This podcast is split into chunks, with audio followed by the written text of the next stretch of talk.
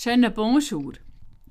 Heute erzähle ich eine Geschichte aus dem Buch Bach und Wöschtag. Geschichten von früher. Geschrieben von Hanni Salvisberg, herausgegeben vom Kosmos Verlag 1998.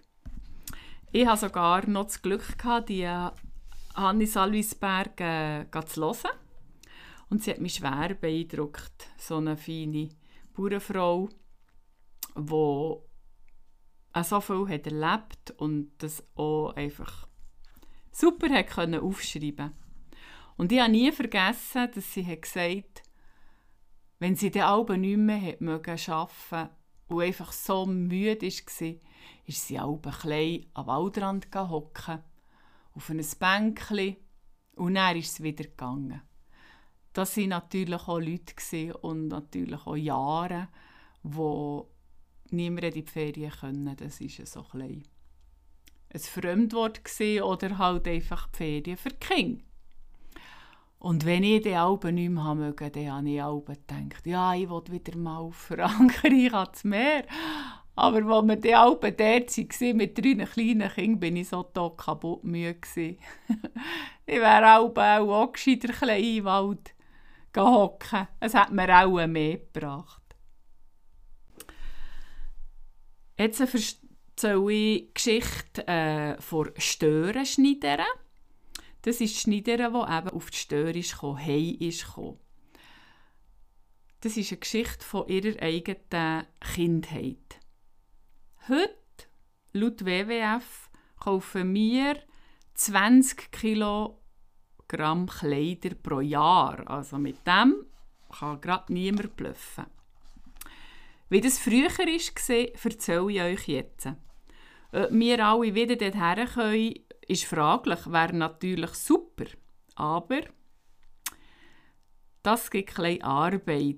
Äh, noch ein zu der Erklärung. Äh, der Hodusack, den kenne ich auch noch aus meiner Kindheit. Das sind nicht Kleider, die man hat fortgeschossen hat, sondern die hat man verschnitten und dann, wenn man etwas hat gemacht und man dreckige Finger hat bekommen, was auch immer ein Hodu hat gebraucht, hat man eben so einen Hodu gebraucht aus dem Hodusack. Also, die Stören schneidern. Wenn die Herbstarbeit über Ort, den Garten umgestochen, die Vorfenster putzt und angehängt war, ist die Zeit gekommen, wo man im Haus um ein bisschen nachmachen konnte, was so durch das Jahr durch ist bleiben sein. Kurz nach dem Neujahr ist der Flickkorb an die Reihe gekommen. Der ist fast übergelaufen vor Wäsche und Kleider, die müssen geflickt werden Die Mutter hat zuerst alles erlesen. Was das Flicken nicht mehr gelohnt hat, ist gerade in den Hodusack gekommen und musste ersetzt werden. Einfachere Sachen hat man selber geschnitten und genäht. Aber für die schönen Kleider ist der Alben eine gelehrte Schneiderin auf die Stör gekommen. Die Mutter hat angefangen überlegen, was man heuer als Nötiges haben Die Mädchen sollten neue Examenröckchen haben und die Buben jeder ein brave paar Hosen für die Schule.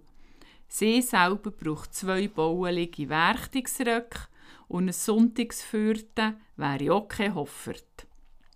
Ein paar Meter Barchet für Manneshemli muss sie auch noch haben.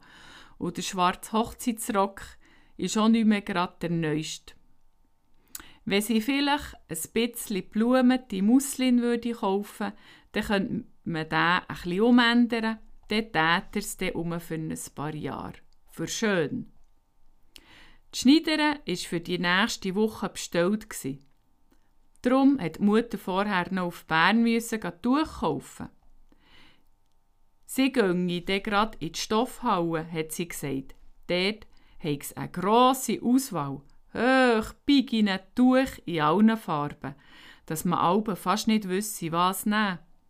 Sie hat angefangen rechnen, was das alles würde kosten und hat das Geld parat gemacht. Zum Glück hat man letzte Woche noch ein paar Fährchen verkaufen dass es dann auch sicher möge länger hat sie noch gerade das Eierkessel geplündert und ist gegen Bahnhof zu und mit dem Zug auf Bern.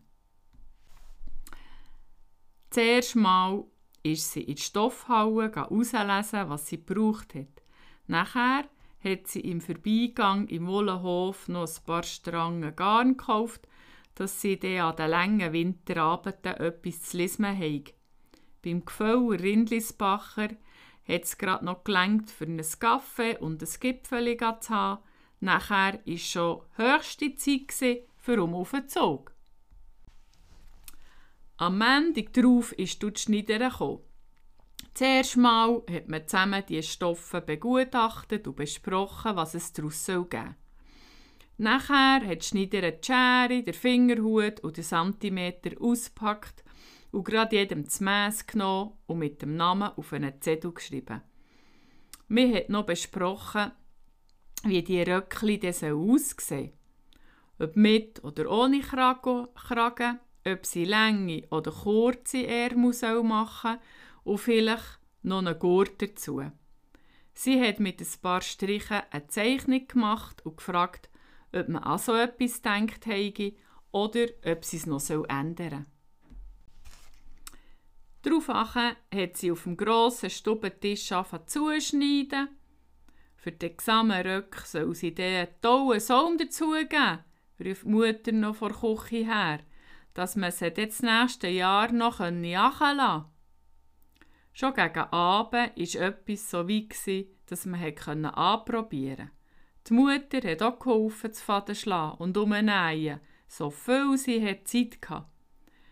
Zelbisch hat man darum noch keine Zickzackmaschine wie jetzt, wo man so gäbig damit Nähte umnehmen Die ganze Woche ist fleissig geschafft worden. Der ganze Tag hat man die Maschine gehört rattern und schädern und ein Kleid nach dem anderen ist fertig geworden. Der schwarze Hochzeitsrock hat nach dieser Prozedur um ein bisschen modern ausgesehen und wir Mädchen haben fast nicht warten bis wir die neuen Examenröcke dürfen zeigen Die Schneiderin hat ihr wohlverdientes Löhnchen bekommen und ist um zu anderen Leuten auf die Stör nähen. Sicher hat sie nicht viel verdient dabei aber weil sie gerade bei den Leuten können essen und schlafen hat es doch gelangt, für ein bescheidenes Leben zu führen. Punkt.